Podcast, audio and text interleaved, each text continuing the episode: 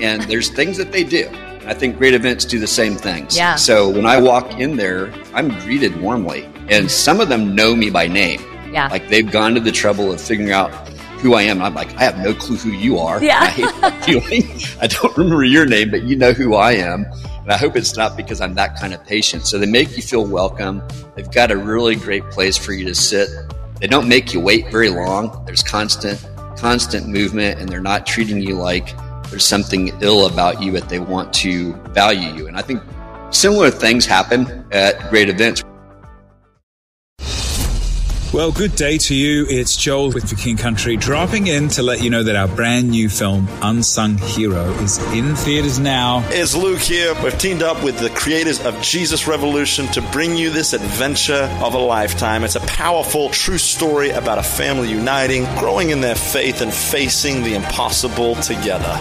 In theaters now, unsunghero.movie for more information. Rated PG, parental guidance suggested.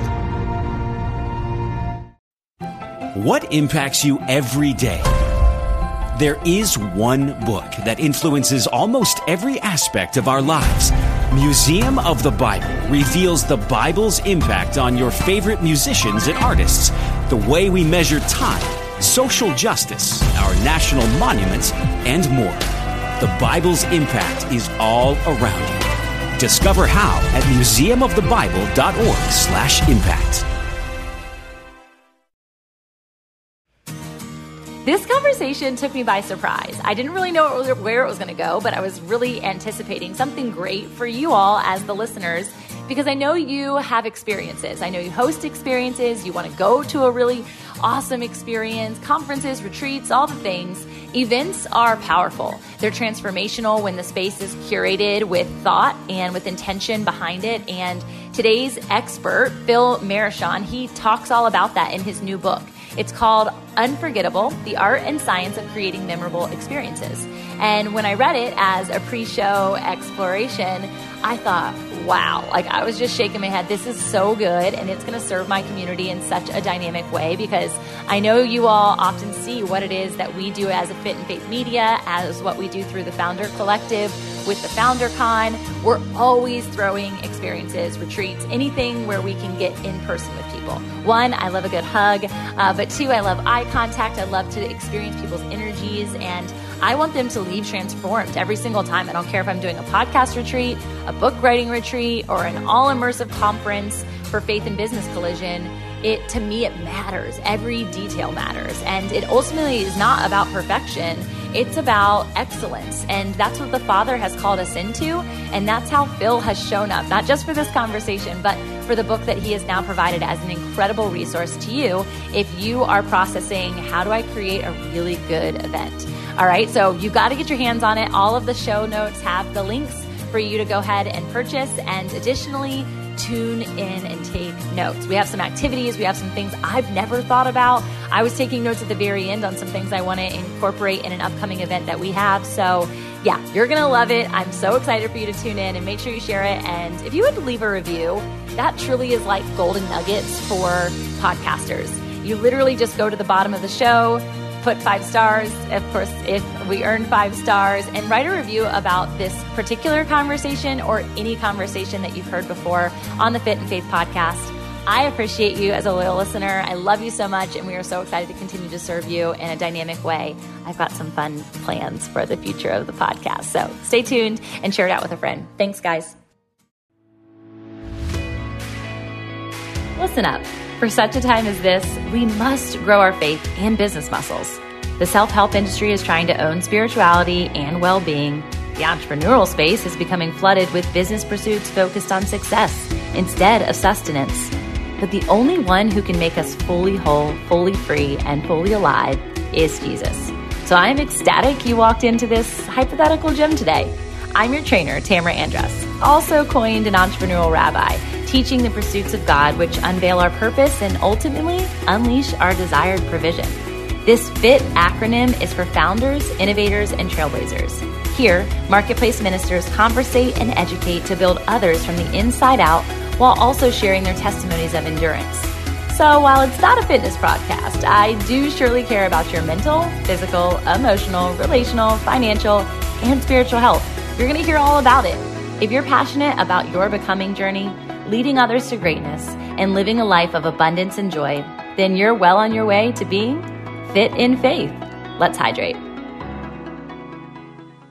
Well, hello, hello, and welcome to the Fit in Faith podcast. For those of you guys who are listening live, this might be a first, but it's not my first encounter with our incredible guest today. I've been reading his wisdom, and we now know that we're connected through the great world of publishing through our friend David Hancock. But you guys are in for a treat today on many levels with my new friend Phil Mershon. You guys, he's an author, he is a musician, which you're going to hear soon. Uh, he is an expert in so many different realms of experiences, conferences, hosting hosting events, social media. And so if you are tuned in with a lens of business or a lens of faith, we're going to go in both directions today. So I hope you guys enjoy the ride.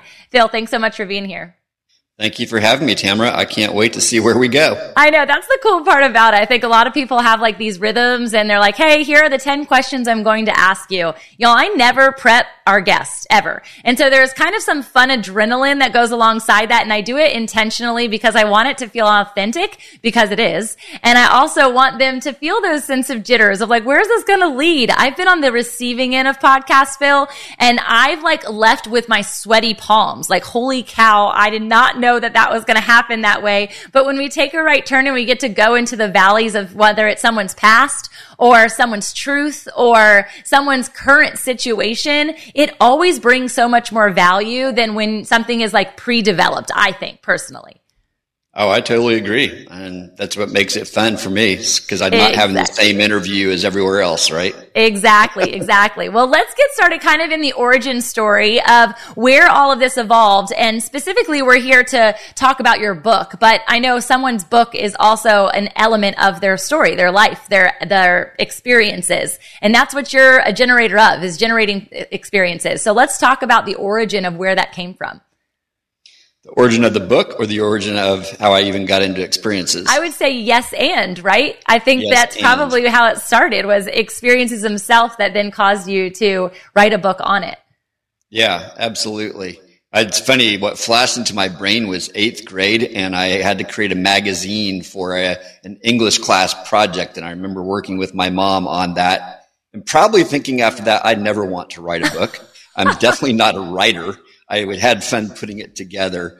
Um, the world of experiences, I would say, really started kicking off soon after I graduated college. I studied economics in college, and I never would have predicted in high school or college that I'd be doing what I'm doing today. We have our 40th uh, class reunion uh, in, in a month, and I asked everybody, how likely would people have predicted that you're doing what what you would have thought in high school. And for me, it's very unlikely. No one yeah. would have expected me doing this. I was not a writer. I was not someone who liked to be in public. I was good at saxophone. I didn't mind being on stage singing, but speaking, heaven forbid. I didn't want anything to do with that. And so, but it was after college, I was programming com- computers for Boeing military airplanes. They had a military division back then. Cool. And I remember going to this class called Total Quality Management. And if you've been around in business for a while, you remember that, and there's iterations of it today. And they taught us the process for brainstorming. And of course, I'd brainstormed before that, but I'd never been through that process to generate ideas. And before that, I would not have known that I'm an idea machine. But that was my first taste of it. And I said, I want to do that. I want to do what the guy up front's doing. I don't want to go back to my desk and program computers. Yeah, yeah. So I asked the guy, Hey, what does it, what did it take? He said, well, go become a pastor for 30 years, have a heart attack, and then have your cardiologist say, you can't go back to being a pastor.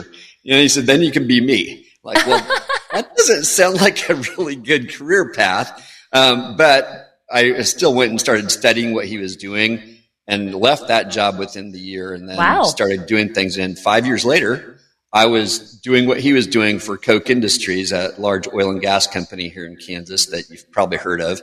And so um, it happened. And that's cool. probably where I really started to understand what experiences were. Because after orientations and management trainings and different things that I was doing, people would come up and say, that was the best training I've ever been to. Wow. And I'm thinking, man, the bar is low. I didn't really I'm, do a lot, but glad you're I, happy. but after a number of people start saying that, it's like, yeah. okay, what am I doing? Sure. And you know, I was taking bits and pieces of my experience at that point in my life, and I'd say I've been building on it ever since. So the book is kind of the culmination of why does everyone say best conference ever, best training ever? They don't, they can't mean it, or maybe they do, or maybe there is something yeah. I'm doing that others don't know about. So that's why I decided to write a book. Well, when I was writing or writing, when I was reading the elements that you had passed over before we had an opportunity to chat, I was thinking about my head was like actually just like shaking, like yes, yes, yes. Not only from a receiving end of being the one in the audience, but also someone who loves to put on experiences myself. Mm. It's hard for me to even say conference rather than experience because a conference to me is like someone is speaking at you rather than experience is something you are also engaged with. And so that, even from that ideation uh, strategy that you were being engaged with that person who was speaking, you realized that there was something more inside of you that was being uh, amplified by that person. And so let's talk about like being in the receiving end of an experience type event versus putting it on. Because we want, we'll probably want to tap into both considering the audience that's listening in. Yeah, absolutely. And it's funny. I'm, we're in the moment. So today yeah. I was talking to my doctor and I gave him a copy of the book.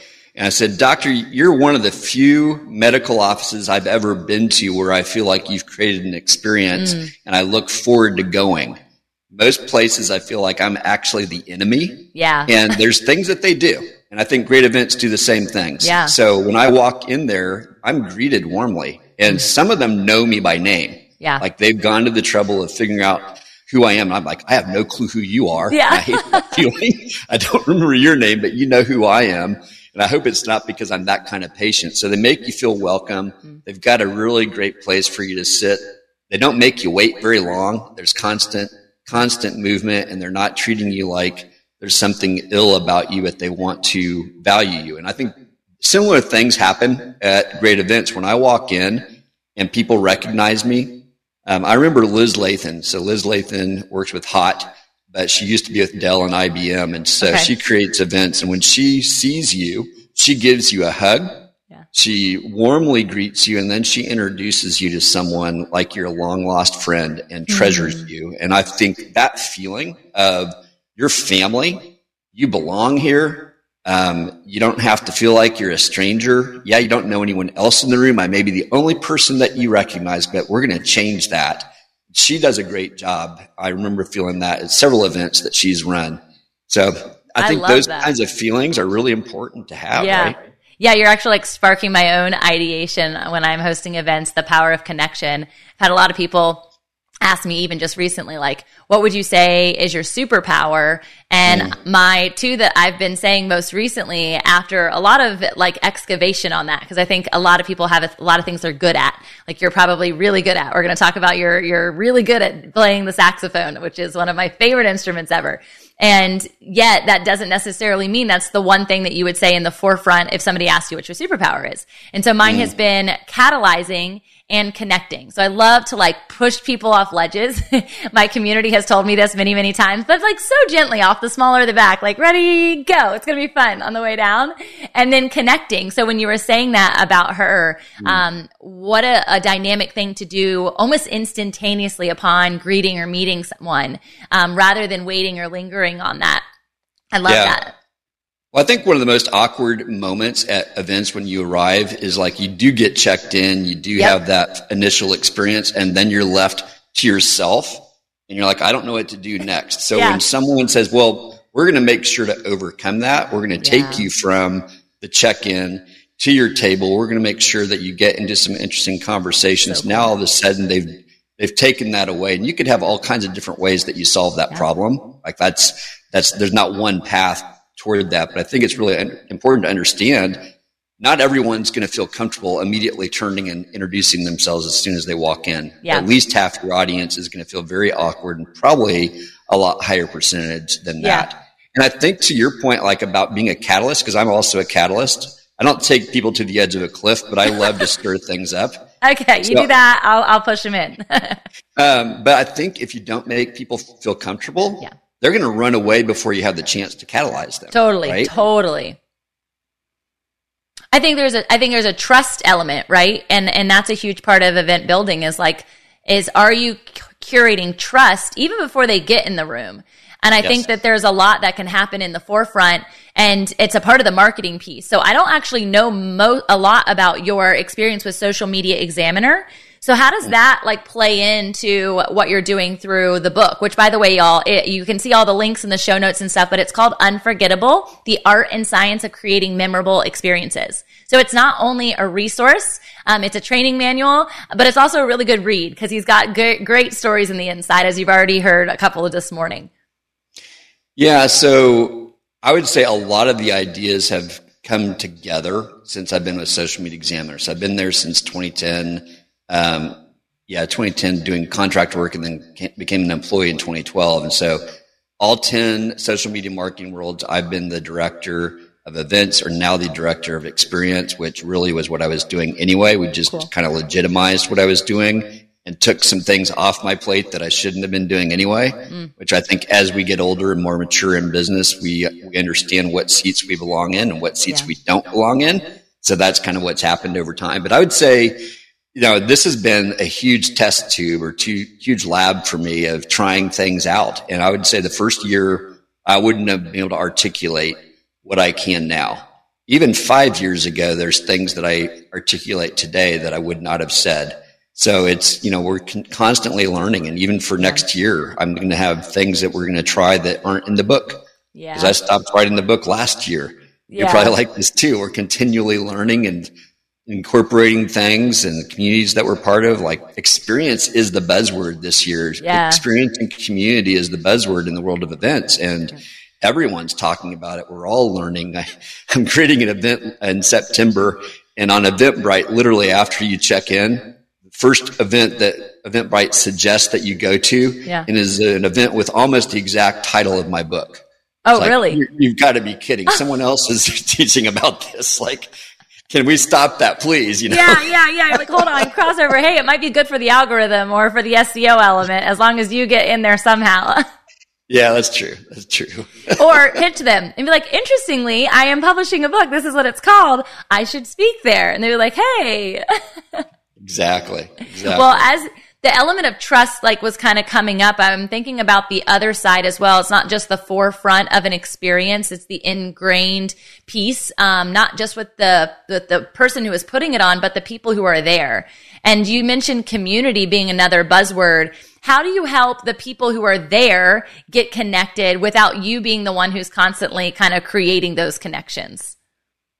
Well, so one of the things I talk about in the book is that creating an event is a lot like baking a loaf of bread. Yeah. And if you think about the primary ingredients, yeast is a primary ingredient to cause bread to rise, and it's a primary community is a primary ingredient to, or networking is a primary ingredient to cause a community to rise and for an mm. event to feel full. And if you don't have it stirred in to a loaf of bread, then the loaf's not going to rise evenly. If you don't have people feeling connected within an event, then they're going to isolate.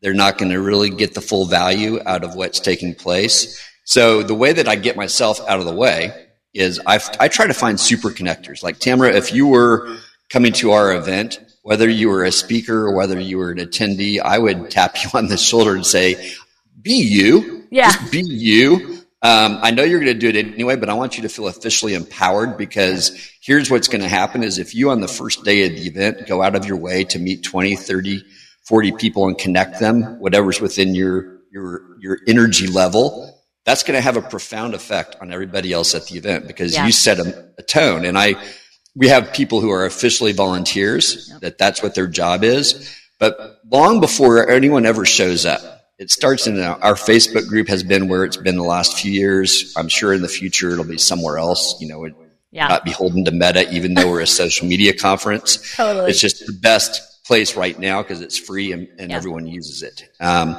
but I'll get some people who I have been dubbed ambassadors, Yep. which is an unofficial role, but it's official in the sense of, hey, I want you to just come in the group early and I want you to come in the group often for the first couple of weeks. And I just want you to look for people and welcome them and join conversations and make sure that we get people engaged. And what ends up happening is the group takes on a life of its own. After two to four weeks, uh, sometimes faster, I won't need to check in as often. Like I'm in there all the time at the beginning. I'm, I'm answering questions. I'm engaging yeah. people. I'm looking for connections. I'm setting the tone for everybody else. But I know that if I do that for a little while, the, the natural connectors are going to take over. Yeah. And there's going to be conversations that start getting going that I don't even have to be part of. And so that's to me that's one of the most critical things is what yeah. you do before people ever show up. That's good. Then secondarily, when they get there, have a way for them to connect with people in person. So you know, have smaller places. Most people don't like walking into a huge 500 person networking room and starting to, to walk around and introduce. Yeah. You got to break it down for them. So have small meetups, have, we call them table talks, others call them round tables, have places that you can go find people that are likely like you. Yeah. Um, encourage people to make plans with people like themselves so that when they're there, they at least have one or two things on the calendar that they're looking forward to, ideally on the first day. So those are some of the things that I do. And we've, we've gone to the trouble of hiring people that are called networking ambassadors that that's what they do for a living. They're like, wow. they're probably like you. Their superpower yeah, like, is that sounds fun. I want to do that. Yeah, and they, you know, we have one gal, her name's Jillian Vorse, who, when she would come, she'd walk away with 200 people in her notes of people that she'd had a significant conversation and what her follow up next step was. Like, that is insane. I don't have That's that amazing. kind of capacity for yeah. 200 significant conversations within an event. For me, if I had 10 or 20, yeah. a lot. yeah, yeah. That's very incredible. My husband, he'd probably be that person. I, I was telling him we were just at this really huge event um, called Soul Fest up in Boston. They've been running it for 25 years. There's generally like 14,000 people attended last year. And this year there was a big dip, one because of the location. Um, they moved from where they were for 24 years to this space. There was about 5,000 there this year which is still for me, that's massive. I mean, it's got six different stages. There is literally an experience at every single stage because it had a different vibe based on the building, mm. based on the, mm. the musician. I mean, it was an experience within an experience. Uh, and I very much am like, I want to get on stage and just talk to all 4,000. And my husband is like, I want to talk to every single person one on one for about three hours for that one person. I'm like, oh heaven's sake. So I'm sitting there like, I gotta move, babe. We gotta move on from this conversation. But he likes to dig wells and I like to touch and allow people to be seen and known. And so my seen and known is like that eye contact, give them a spurt of joy and then move on to the next person. And he's like, let's go to the depths of their souls and lift them out of wherever it is that they are. And so I think it's important as you're talking, you said earlier even about yourself to know your role and to know what that looks like and not to try to, f- to fill the shoes of somebody else, but the power of having multiple different genres of volunteers or different ambassadors, as you were calling them, um, and and how and where do they fit into the experience? One thing that I love to do, even on retreats, and so I want you guys, if you're thinking, you're like, I don't host big conferences, I don't host five thousand person conferences, and I don't think I ever want to. What about those intimate experiences are very similar? We bring three people from my team into a small 12 person retreat each of those women play a different role of creating emotion that goes high, emotion that goes low, emotion that goes high. Who's the safe space? Who's the listening ear? Who's the joy bomb? Right? And so thinking through um, where your people are and who those people are that can fit in and create that experience, I think is super important. I love that. And you're absolutely right. Every size group has those kinds of same rhythms. Yeah. You know, even if you're pr- planning a 12 person retreat or dinner party for yeah, that matter, for sure. Um, there are different phases of the experience and different emotions needed. Mm-hmm. You know, your husband probably shouldn't be the person that's standing at the door yeah. meeting people when they first arrive. That should be you. Yeah. But your husband totally should be the person who at dinner is taking someone into a, a deep place or, you know, on a retreat, he would be fantastic for the person who really sees this as a soul, you know, searching time. So there's yeah. different, there's different cadences in different places. And that's one of the things I like to do is look at what is the timeline or the journey of the experience that you're creating look like and what are those emotions? And then how do you tap into the right emotion? I'm, I'm working on a talk right now and you love this, Tamra, because you like music. Yeah. Of how does music serve? So what role does music so play different emotions? So like if you're wanting a really reflective time, probably rap music isn't the right music to play then, right? No. But how often do you go to a place and they say, okay, I want you to take two minutes and I want you to think about something. And the AV team decides they want to put music on and it's got words and it's got a beat. And all of a sudden, and if it's familiar, it's actually worse in that moment than if it's unfamiliar because your mind goes to that song and all of a sudden all you can think about is, I won't even try to make up a song right now. my favorite, my favorite things just popped into my head. So all of a sudden I'm thinking about my favorite things and I'm supposed to be thinking about yep. where's my soul at? So you good. know, whatever, That's right? so true. It is so true. And there's like uh, going to be a vibe curated based on the sound that you choose. And also to know that not everybody likes the same music as you. And oh, yeah. so you have to be willing to also get outside of your own comfort zone as the host to say, okay, what's popular right now? What are people going to vibe with? What is the intention behind this next activity? I love that piece specifically for journaling. Don't put words into that because it literally will go down a rabbit hole. That was an interesting word choice, especially for writers, right? Yes. We're like constantly going into a, let me create a mind map with that really quick. Um, one of the things too, Phil, I think we need to even tap into connected to your love of music. Is how do people if they have musicians or artists there's got to be that in my opinion a best experience has entertainment. Where i am no longer um, self-reflective per se. I am no longer doing maybe hard or heart work or head work, but I'm like mm. in this space of release, but still energized and synchronized with the community. So we're sharing an experience together rather than being inside so much. And I feel like personally the best way to do that is to have musicians or artists of some sort have you seen the same thing? Is that something that you're really intense about? Is there language maybe that I'm not even using that makes sense for that?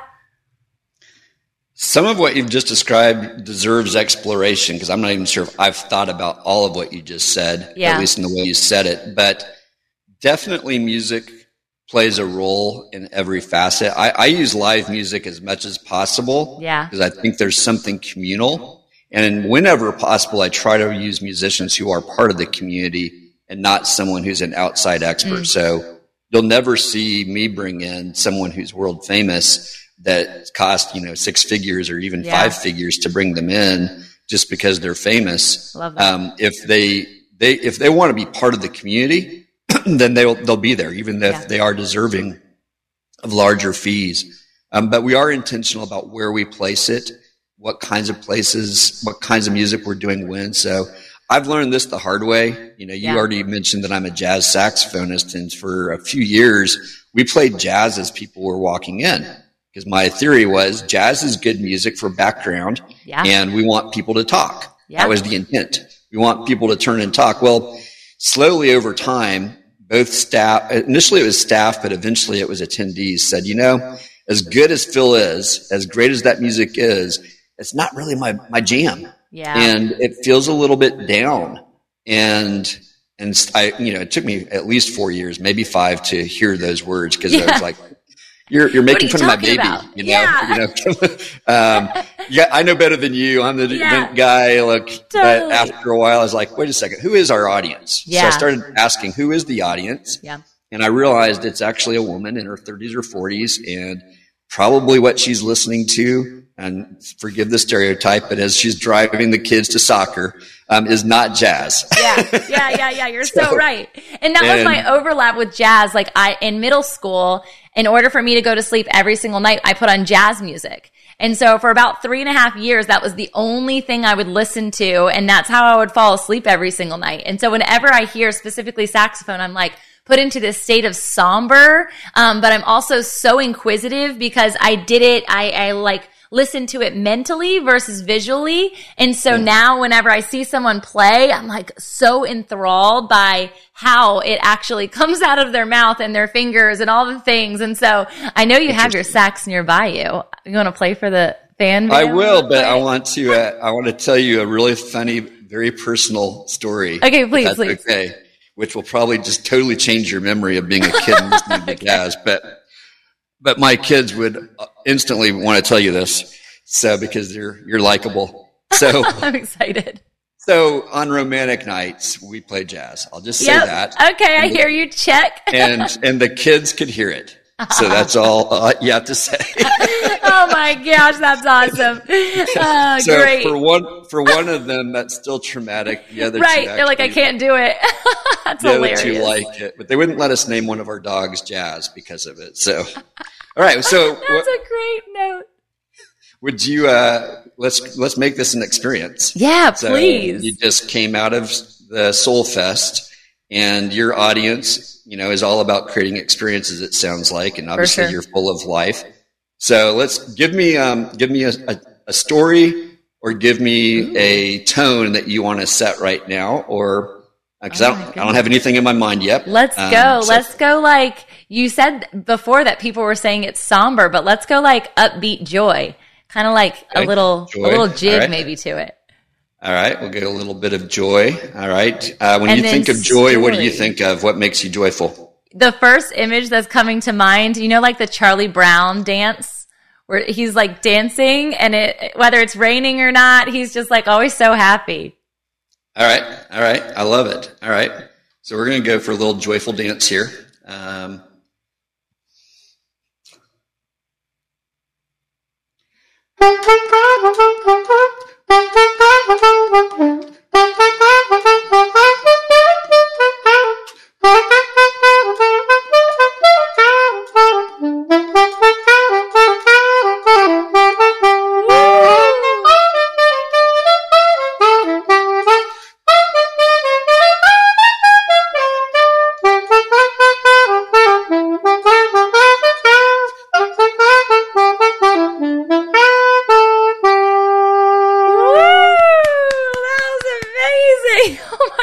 So for those who are listening and not also watching, he also just did like the shoulder jive that Charlie Brown would have done while he was playing.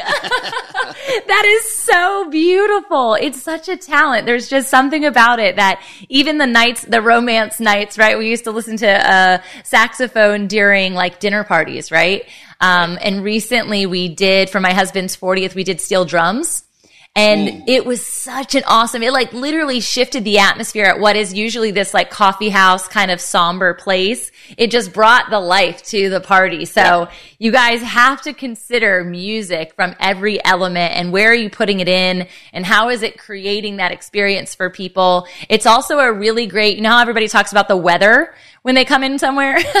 it kind of slices that dull conversation and, and you have something else to conversate about. Yeah. Best, by the way, that was a completely original composition in the moment. You'll never Oh hear it again. um, that's one of the things I like to do is, you know, I don't like to be scripted.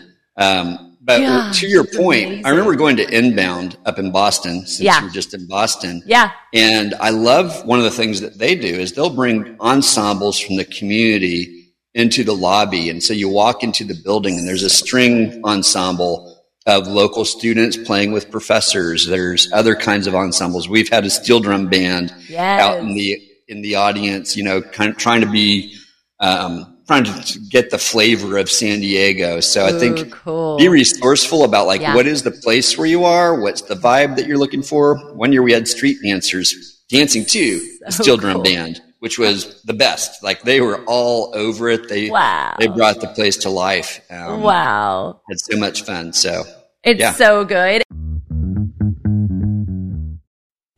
What impacts you every day? There is one book that influences almost every aspect of our lives. Museum of the Bible reveals the Bible's impact on your favorite musicians and artists, the way we measure time, social justice, our national monuments, and more. The Bible's impact is all around you. Discover how at museumofthebible.org/impact. Hi, everyone. If you've been injured in an accident that was not your fault, listen up. We have legal professionals standing by to answer your questions for free. Call now and find out if you have a case and how much it's potentially worth. Call 800 497 4410. I'm here with spokesman John Wolf. So, John, tell everyone listening who should call right now. Well, Maria, first off, thank you for having me here. It's always nice to answer the listeners' questions. Now, as far as who should call in, Anyone who's been injured in an accident and think you deserve compensation, give us a call right now. 800 497 4410. You'll find out if you have a case and how much it's potentially worth. Thanks, John. You heard it, folks. Take advantage of this opportunity and call now. 800 497 4410. Advertisement sponsored by Legal Help Center may not be available in all states. And you also have something fun in your bio that I wanted to take note to because another thing that's been layered into some of the events that I've had is like the physical connectivity. So like dancing, obviously alongside music comes into play, but that can kind of get uncomfortable for strangers. They're like, I don't know how to go with this or what does that look like? But you ha- mentioned that you're a pickleball enthusiast, which I've never played, but uh-huh. how much fun it is to have people participate in an activity such as this. Um, mm. I was at a conference in uh, New York City, and we went running, like the 5 a.m. club went running at the um, Central Park. And it was like so fun to get outside of like your buttoned up, whatever it is that you wear genre of conference clothes and see each other in just like their normal morning routine. So how have you ever incorporated, maybe it's pickleball, maybe not, um, the play side of a conference? Yeah, pickleball is too recent in its popularity, and it's a little more challenging to find the place to do it. Yeah. Although I would love to. Honestly, we talked about so renting fun. one of the one of the halls, the exhibit halls, and putting the lines down, but it's slippery and people yeah. would actually get injured, and we didn't want that yeah. insurance risk. But things we have done. So, to, you know, to your point, we've gone on networking walks and yep. runs. So San Diego is where we usually do our conference. So most people love getting up early. You got, and you always have the early morning crowd and you have the late night crowd. So true. But we've done that. We've done yoga classes. We've hired instructors to do fitness classes in the hotel gyms. Um, you know, breathing exercises. We've had a massage therapist who's there mostly teaching people to breathe because you can't do, you know, massages at scale, but you can yeah. do classes where you're teaching people things like that. Even in like prepare. Oh no, actually the best one do you know who Lizzie Williamson is? Are you Not familiar with that name? No. So she's known as the two minute movement um, oh. gal or something. I forget okay. what her title is, but she uh, she goes to conferences. But it started as a mom trying to figure out how do I work in an exercise routine that fits around kids. Cool. And she realized, you know what, I can always find two minutes to do something. So she just started doing little two minute hits and she started sharing it with friends and eventually it got picked up by the news and then huh conferences start to bring her in. And so she'll get up on stage and lead everybody in a two to four minute fitness little break. And they're wow. teaching them things they can do back at home since most of us work remotely right. and need things to do when we get up from our desk. Like, she, that was probably the number one hit, although the, the networking walks are always fun. Yeah. We don't get as many people doing that. Right. Um, so those are a few things we've That's done. Awesome. What about you? What else have you done? Uh, we had a gal last year come to my conference and she did this like it was kind of journaling after lunch. You always find that like lull in an event, mm-hmm. right? And so mm-hmm. she came in and did this like full body, like screaming activity and like stance. She like shifted your stance and the way that you stand. And then yep. she had you like process all of the things that you just did and why was it uncomfortable and why was it something new and all of these pieces and how could we take those thoughts and put them into our, our regular routine. Um, it was really powerful for a post lunch experience. I wasn't sure if people were going to hurl their lunch up at one point or if it was exactly what they needed to move and get out of their like somber space or their, their sleepy space. And I think it worked on the, on the first thing without the throw up. So we were really happy about that.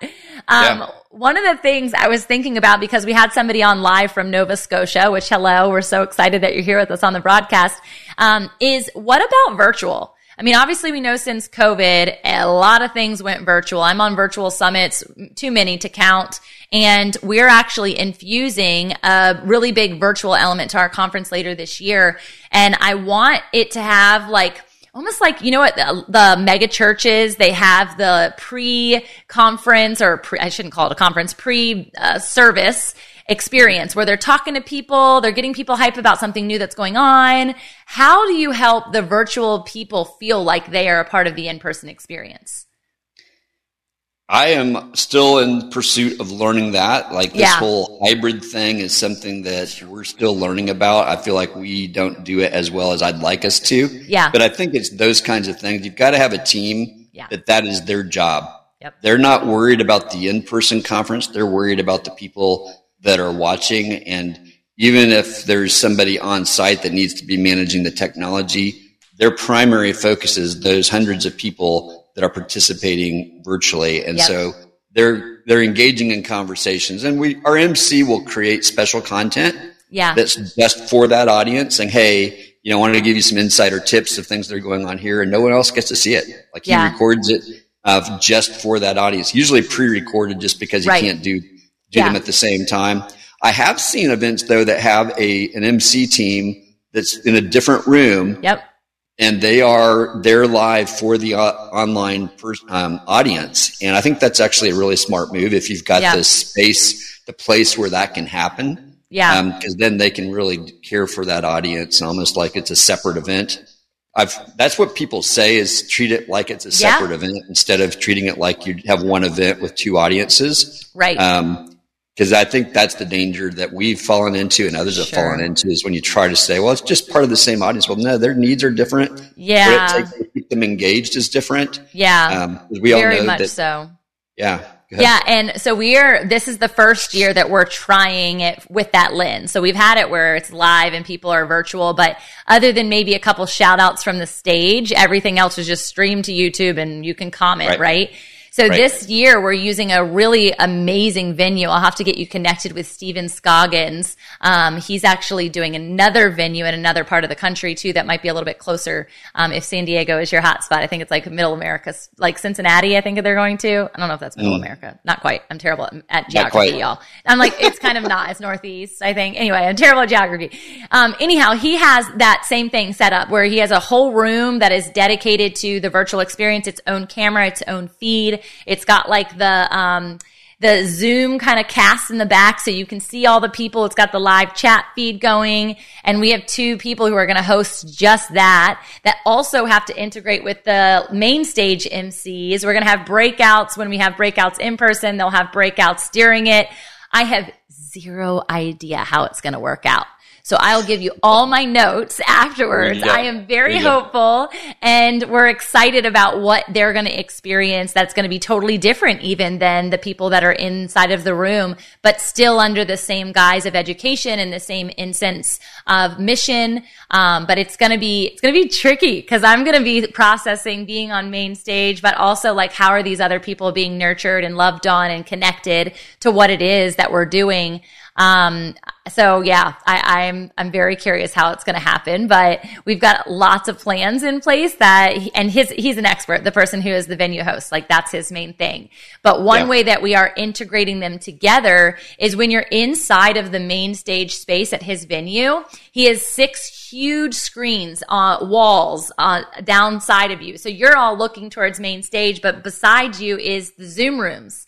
So you'll see the Zoom rooms like casted up and everybody who will also be watching what will appear like main stage at that point, which is what they will be seeing. Um, but it's going to feel like, okay, I'm in this room of 200 people. Whoa, I'm actually in this room of 2000 people with all the Zoom um, people online as well. Yeah, I think when you can do that, if you've got that many people watching live, it really does help you feel connected Yeah. to real faces and real people. One of the dangers of the virtual audience is to devalue them because they probably haven't paid as much. Right, You probably right. you can charge a lot more Yep. to somebody who's going to come in person because the costs are a lot more, but Oh, the so much. perceived value is also higher. But I think if we treat them as as a secondary audience and they're second class, then they're going to Yeah. feel that. And the whole reason that you want them there, one of the reasons, of, you know, your main reason is you want them to get the same transformation Yep. that you're offering the main audience. A second reason, though, is you hope that the next time you do it in person, they say, you know what? If that was so good online, I wonder how much better it will be Totally. in person. And so if you can create that experience, they're they're going to be saying, "I can't wait till I can get the boss to approve that, or I can save enough money to do that, or whatever." We had a guy from uh, India Yeah. who could only afford to come in person after four years, but he Wow. had been coming online for three years. He was saving his money up, awesome. and he finally was able to make it. And it was like he had I think he thought he was in heaven. I'm not sure. But, but Well, he was that so means excited. you host a really good ex- event for someone to be like yearning to like get to that space. Like that's a goal on someone's vision board. What an Yes. honor. Yes. Yeah, exactly. So yeah, uh, so that's the reason the treasure that online audience. And I think what you're doing is really smart. Training your speakers to make sure they're aware that they're Yeah. talking to two audiences at once. Yeah, that's good. You know, I think churches do that really well. Like I, I love watching Craig Groeschel at Life Yeah. Church. Um, we used to go there, but I still watch him, and he's always engaging that Yeah. online audience. He's really good at bringing them in, and it's it's a gimmick, but it works because if you get them talking, you know, if you're watching right now, I want you to type in the chat this phrase, yellow. I don't know, whatever Yellow, is relevant. I didn't know what you were going to say. I'm so excited you just said that. it does make a difference though. People start interacting and that's awesome. And so it is, it's being mindful because obviously the person that's there is not dropping an emoji or doing any of those things. Um, someone that I think that does a really good job of it and specifically during COVID, I saw it because I was actually engaged in it was um, Pedro Adao when he did Yes. the 100X conver- conference and he sends you those like hand holding things. And so you see people's like fire stick going through, you see people's prayer hands going through.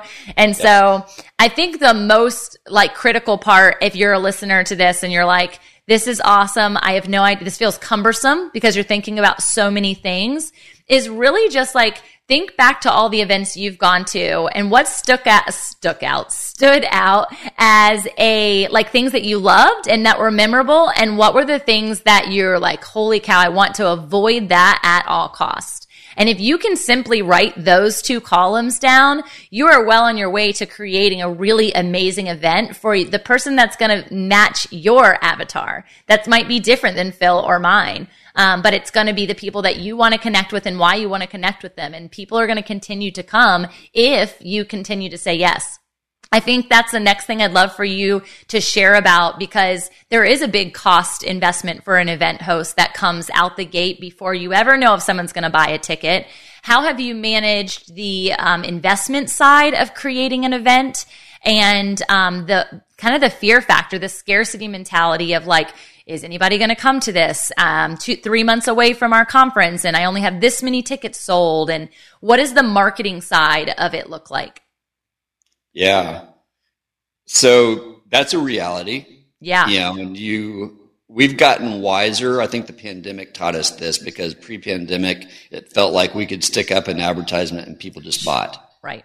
you know, it Right. didn't feel like it was that hard. Um, every year, year after year after year, you know, we were growing. There were Yeah. no, no downticks until the pandemic hit. And so, but, you know, I look at scarcity, and look at those constraints as opportunity. Mm. So they actually help you be more creative Yeah. because, you know, you're probably familiar with Saturday Night Live and those guys have to produce a show every week. And that Yeah. constraint brings out their best creativity and they Mm. loved it. They said, you know, if you, if you gave us a month, I don't know that the show would be any better. Right. So there's a forced creativity that comes through that constraint and money is a constraint. Yeah. So, you know, our production company says, okay, just tell us what your, what your budget is. Um, that way we can say, what's the best show we can make for X amount of dollars, 100,000, 200,000, half a million, whatever your budget is. Yeah. Um, they know now here's the constraint and that's also the constraint that you're living in. But also one of the things we've learned to do is budget on three different tiers. You know, so we have a low, middle, and high. And then there's the, you know, the go to the moon budget, which we don't Yeah. even write down because if we get to that level, we- we've never got to that level. Um, we'll, we'll revisit everything. Yeah. Yeah. So- totally. But that way, you know what you're charging toward.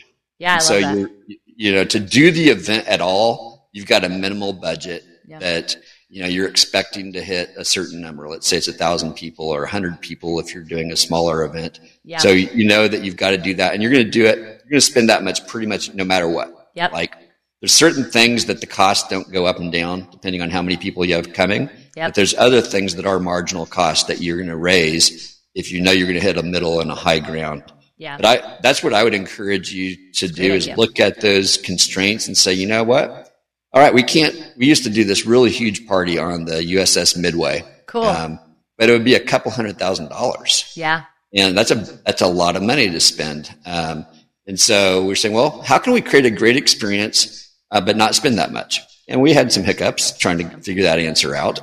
Yep, haven't always nailed it out of the park, and it's hard to compete Yeah. with that experience. Let's be honest. Yeah, for real. But there are other ways to create experiences. And so you lean into, well, what are the human experiences Mm. that people are coming from? And I want to, I want to hark back to something you just said right before you asked that question, because you talked about looking at your experience at events Mm-hmm. and looking at those places that were great and they were terrible.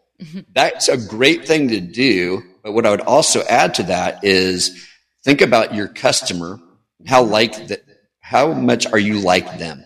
Mm. Because their experience might be different than yours. Very true. So where are they hanging up? Where are they getting hung up? Ask them those questions. They'll tell you. They'll be glad to tell you, you know, you know what? That was really cheesy when you did this, or I loved it when you did that. And you might have hated the thing Yeah. they loved and loved the thing they hated. That's so you got to take yourself out of the equation and That's realize good. I'm not planning this event for me. Uh, You know, Tamra, you're probably much closer to the person that I am planning the event for. Yeah. So I'm I'm planning the event for you and people like you. So I need to know what makes you tick and what Yeah. causes you to turn off and want to leave. That's You great. know, so that's just an important thing to, to do is it's really hard. We want to plan something that we're going to love. yeah. And sometimes it's the same, but it's not always the same. And you need to know where those differences are. That's great insight. Especially, I'm thinking about like uh, one of our nonprofits who we love is Gen Y, and like as we get older, that or that population we feel further removed from this younger high school, middle school. They're obviously not Generation Y is not a thing, so don't get confused. We're just like asking them to ask why. It's a mental health advocacy experience, but you know they've got um, rap artists and dancers and hip hop artists and all these people that like I like that. But if you were to say, Tamra, what'd you listen to last night in your own free time? That's not what I listen to. And so you have to immerse yourself into that avatar experience. That's really, really good. And so you're so on point with that because I know a lot of men who host events for women or vice versa, women who host events for men. I mean, there's like so much that we could go into from a psychological, physiological, so- sociological, financial is also super important. One of the things that I find friction in um, is I have, I'm kind of, I'll just call myself bougie when it comes to good food. Okay. I am a foodie. I love good food. And I also have a high caliber of excellence for how I want my food presented to me. And so I, the, it was last year's conference. Yeah, last year's conference. So two years ago, we had a plated five course meal for our VIPs. And it was white linen. It was super nice. Like they were serving over your shoulder. Was it necessary? Probably not, but it felt really lovely, right? Like you loved it, the experience. Then last year, about 30 days out, we had not hit our numbers. So speaking to the same budget thing that you're talking about, we had already curated contracts with all of these higher end companies. There was going to be that high end experience and then there was going to be another one for general admission. And we had to pull the contracts. And in the pulling of the contracts, we brought in um, some really unique food trucks, which I'm cool with food trucks. I love food trucks. But it changed the entire dynamic of what I imagined in my head this was going to look like. And um, it ended up being some of the people's favorite part of the event because of the networking and the community that took place versus just being at a 10 person, really fancy round table.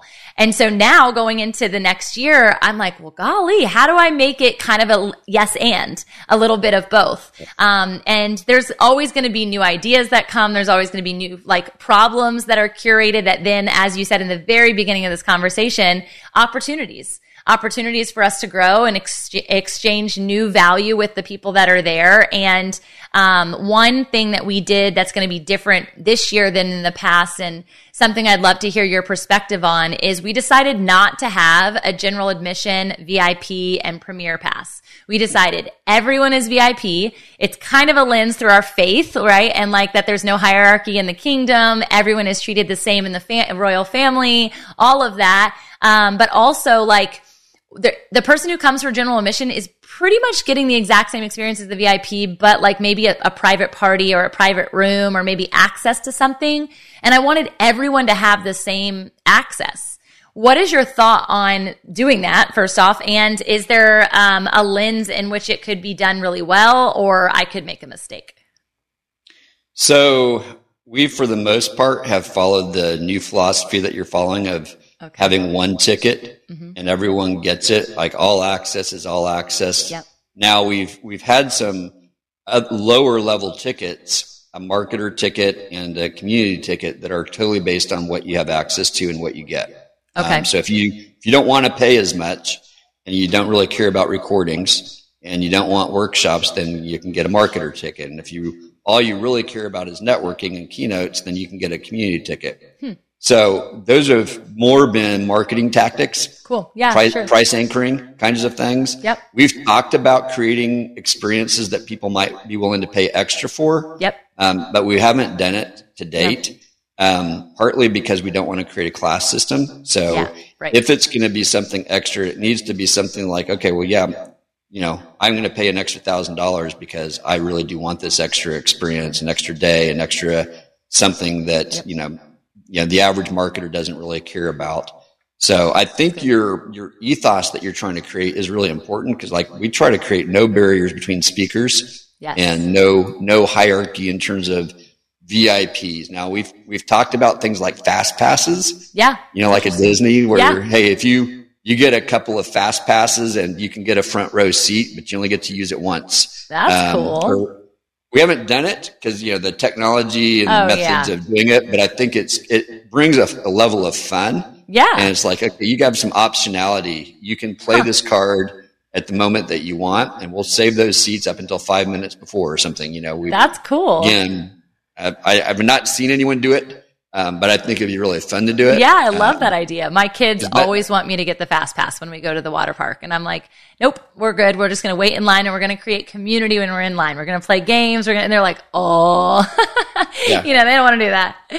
Yeah, no, it's. I mean, it's one of the more boring parts, in my opinion, of amusement Yeah. parks is when you have to stand in line. But if you, if it's an inevitability, then Yeah. how do you reinvent it and make Yeah. it exciting? And I think Disney actually tries to create things that happen, and I think we can at our events too. Is really good. there's some inevitable, inevitable moments that are going to feel more boring than others. Yeah. So how do sure. you how do you bring life to that? What do you do in those moments? Because it, it can't all be tens on a scale of one to ten. Right. so right. A hundred percent. Um, okay, so I have a final question for you that I think is is blended not only to our beliefs but also to the listener when it comes to what can be friction oriented for Mm. people in the marketplace, and that is like how do you integrate a faith element if you do or don't at all? I know that you've done a ton of customized events at churches and then conferences that are secular as well. Um, we are obviously pretty forward in our faith experience with people. It's Faith and Business Collision Conference. So they know what they're getting themselves into. Um, but how would you say people can integrate faith effectively? So don't shy away from it, but don't make it the focus. So, you know, we've got people at our audience, at our events that are of all different faith persuasions, even on our staff team. Yeah. And so even though several of us in leadership are strong, devout Christians, we don't, we don't make it a Christian conference. We've had people think it is. Yeah. Because we do invite people who are Christians to come early and pray. Cool. Um, we actually do a Jericho walk around the building Ah, cool. Mostly just to pray together and connect. And Love that. I don't, I don't know if anything is happening in the heavenlies when we do that. I think maybe, but Yes, definitely opening ourselves up to what does God want to do. Hmm. So you can do some things like that that are much more quiet, like Love table that. talks we talked about. So there's always going to be a, a gathering of people who are in faith-based or, organizations that they can raise their hand and go to meetups, go to conversations that are in that place. Um, I've gotten in trouble. You know, I'm a, I'm a pastor, formally trained as a pastor and been a pastor. And so when I say things about God from the stage, Yeah. you know, I've gotten in trouble for it. And Yeah. so I'm careful. Yeah. Um, I'm, I'm in my heart praying all the time, but Yeah. I'm also not just, you know, trying to preach, Yeah. um, saying you must, you know, you must become a Christian or you're, you know, it's, there's a place for it. And Yeah. we, we look for those to happen in the hallway in natural conversations and they usually do. So, you know, you, you have to know your audience, know your event. Yeah. Um, I started a group as a result of all these people who were contacting me who are believers who are marketers who feel disconnected from other marketers who are of faith and said, you know what, there's a lot of them. I, I always meet them because they know I'm a Christian. Yeah. So they always come to me. So let's just create an, or a group. That's good. Um, it's, you know, it's totally free right now, but it's something Yeah. that's cool because again, they're, they're still feeling isolated and disconnected and have great needs in prayer. And so yeah. watch what if you're an, a leader and organizer watch for those opportunities to connect others and maybe an organization will arise maybe you can send them your way Tamra Yeah. or yeah. My way or some other place Yeah, it's a great idea. I just always am like curious how to navigate that when it comes into like um, something that's not faith oriented. I was at a conference that I spoke at with Magic Johnson earlier this year, and most people know that Magic Johnson is in his faith, and some people who are speaking are in their faith, but it was definitely not a God centric at all conference. And um, yeah, that's really how I show up uh, in most of the places that I am. And it's not necessarily that I'm like preaching or I have a Bible in my hand, right? It's just like falls out because that's where I spend time. Yep. And uh, I was in that space and it was so dynamic to see the people who would just come up to you and be like, Are you? Yes, you are. And without you ever even saying anything. Um, And so that is just showing the fruit, I believe. And I think that we have a power Absolutely. and an opportunity and authority to do that. Um, but it's important to give, let there be an outlet and a sense of connectivity on the other side of it. Um, which I think is the way that I love to close because we talked about the forefront, we talked about the marketing, we talked about the experience inside, we talked about your forefront. What is the vision for where you're going? And after someone is in an experience, how can we keep them engaged afterward? Whether there's another conference to come or not, what are your kind of tactics on that? yeah so i think that is one of the biggest places we as event organizers fall down Yeah. like we create we stir up this change. You, you're a catalyst i'm a catalyst. Amazing things happen and then serving them afterwards. And it's especially at an event like the ones i produce where they're coming for lots of different reasons. They have lots of different things that happen. Like literally if 2000 people are there 2000 journeys have happened and 2000 decisions have taken place that go a lot of different ways. Yeah. but supporting them in taking those next steps in my mind starts probably a month before the conference I think you've got to actually go into an event with a mindset of how am I going to take this back home? And that starts with creating a plan while I'm there, probably having a buffer between the conference and going back home and getting buried in the craziness of life. And it could be a half day, could be a couple hours, could be a full day somewhere before you re-enter. Um, it's kind of like the ast- when the astronauts come back to Earth. There's this re-entry period that they have you know, I think about three weeks where they have to readjust if they've been Yeah. on the space station or somewhere.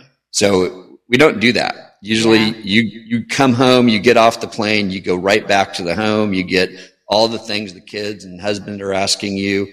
And then the next day your staff is asking you. There wasn't a buffer there. So plan a buffer. That's yeah, like so tip number one to myself, to you, to everyone who's listening. Tip number two is help people identify just a couple of things. I Yeah. think what dangerous is we walk away with 10 ideas of things that we want to change. We're not going to do it. If you have more than three on your list, um, you're probably not going to do it. Yeah, So if sure. you walk away with one, two, or three things that you're going to implement, Hmm. and I, I, there's a guy named Jeff Hurt. I don't know if you know him, Yeah, but he's uh-uh. with Velvet Chainsaw. It's a consulting firm. Okay. And he did this and he walked through an exercise at an event I went to, which is to me the best, where he had us write down those three things, Yep. put them in sticky note form, mm. put them up on a timeline so we remember where it happened within the event, like anchoring it in time. Mm. Oh, this happened during Tamra's session when she talked about being mm. prophetic in my saxophone playing. Cool. Totally making stuff up here. It's good. It's good. Let's go. Um, and so now I remember when it happened. And then and we did that with three stickies. And then we would go back to our, our chairs and he said, now you've got some crayons and some paper. I want you to draw a picture of that story. And I want you to hand it now to a, a neighbor and I want them to tell you what they think that picture says. And then you clarify the story. So now you've, you've drawn something. Yep. You've brought story into it. You've invited someone else into it. You've had a chance to tell the story in a fun way. And then he said, I want you to meet someone you've never met before. And I want you to make an appointment with them for three weeks from today. And you're going to follow up and ask them how they're doing on their three things. Get them to tell you what those three things are and then follow up. So now all of a sudden, Wow. You've got built in accountability. You've started telling the story. You've anchored it in time. You've wow. made choices, but it was all fun. So like, good. And it's rooted in, in, psychology. Like we know we're reinforcing something because you know this probably as well oh, as I yeah. do that if you don't do that, 90% of what you've lost in an event will be lost within 30 days. Yeah. But if you've anchored it, if you've done the reinforcing, then you're going to retain it much more likely. And, you know, I know my experience when that happened is those three things I could have told you for quite a while. And I still can tell you that's the first place I learned how to unconference. Yeah. Um, it's another place where this whole idea of what I wrote about in the book called Time Standing Still, that's the first place that I solidified that idea. Cool. Um, I know those two of the three things are still in my brain. I don't remember the third, but it doesn't yeah. matter. Yeah. uh, probably became part of who I am anyway. so, that's, so that's so my cool. thought is yeah. figure out a deliberate way that you're helping people yeah. to take it back home, even if you're not in a position to walk with them. Like if it's a business, then and you're walking with them yeah. anyway and ongoing consulting that's different yeah you you have the opportunity but if you don't if this yeah. is just like an event and you may not have a relationship later yeah. Um, they're going to move on. You might have a chance for a couple weeks where they remember and they stay active. But if you've given them the tools, then they will still thank you and remember you. Yeah, I love that so much. And it, I always think about like discipleship, right? And that mm. concept connected to what is it when you have a conference, there should also be an element of discipleship. But I love that you're saying like that might not be necessary for every event. That might not be necessary for every conference. But how can you create a discipleship experience internally with the people that are there at the conference together, um, sharpening each other thereafter, whether it's a faith based thing or not. Like that's a really cool way to do it. So I'm so grateful that we got to end on that note. I still want to ask for you personally, Phil, like what's the next step? So you've got the book out. Again, you guys, you can get it on all places, all platforms. We actually coincidentally published with the same uh, publisher. We didn't even know that. And so again, it's unforgettable, the art and science of creating memorable experiences. It's got an elephant on the front, which is one of my favorite animals. And there's a lot of reasons to that. So you've got to play in. There it is right there. Check it out. And you saw it in the intro trailer as well. So cute. What are, what are you hoping to do? What's the vision of where you want to take this? I want to help other people create unforgettable experiences, um, not just for myself. So I'm hoping the book leads to that, but I know oftentimes books aren't enough. So we'll see what comes in terms of specific outcomes, but I'd love to speak. So if you've got an event where I can speak and share ideas, I will be doing some workshops cool. and just kind of experimenting with wh- where do people, how do people want to learn about this? Yeah. I want to add value. Um, I've got to do it in ways that are supportive of having a full time job at the moment. Yep. Um, so what's next is we'll keep leaning into this. The, the, official launch isn't for a month. Yep. So we've got another few weeks um, for pre-orders, but people might watch this after September 5th. So hundred um, percent already out at that point in time. So yeah, I think speaking, uh, workshops, teaching about this. I know another book's going to come. Um, I don't couldn't tell you yet what it's about, but there's probably several books just going deeper yeah. into some of the things that are in this book. I feel like some of those chapters are just like the headwaters. Yeah, um, yeah. And I think for somebody who's just stepping into it, and I think experiences are what a lot of people there's that like first immersion. It's an amazing opportunity for that. But then it also stemmed this deeper conversation when I was just reading those 10 pages. I'm like, man, that's really good. I love to think about the psychological element of those particular things and then especially spiritual too. So there's so much fun that you can have with each chapter even of the book and how it could play into serving other people for a longevity, like a series afterwards. So I'm excited excited for you for that. And we're just grateful to have you on the show today. I feel like I was just like, coming up with some ideas and learning from you in the process. And so I know that it's going to serve a lot of people, whether it's their first event or I'm many, many, many decades into event planning. And so it's really, really cool to fellow, uh, have a fellow conversation with people who get it. Because not a lot yeah. of people get all the ins and outs and the highs and lows. And let me just tell you, y'all, a lot of people think that events are just a lot of highs because you see the highlight. But we mentioned some of the trials that go into it, and it's important to just remember ultimately event planning and experience creating is about enduring so that there can be an experience because otherwise it stops. Mm, very well said. Thank you for thank you for having me on, Tamra. I love this conversation. I honestly wish we could keep going for hours, but I know, it'll right? happen another day. we absolutely will, y'all. Thank you so much for tuning into the Fit in Faith podcast. And be sure to get Phil's book in all of the places that you can buy it, bookstores included, because it's an experience there um, after September 5th. All right. Bye, y'all.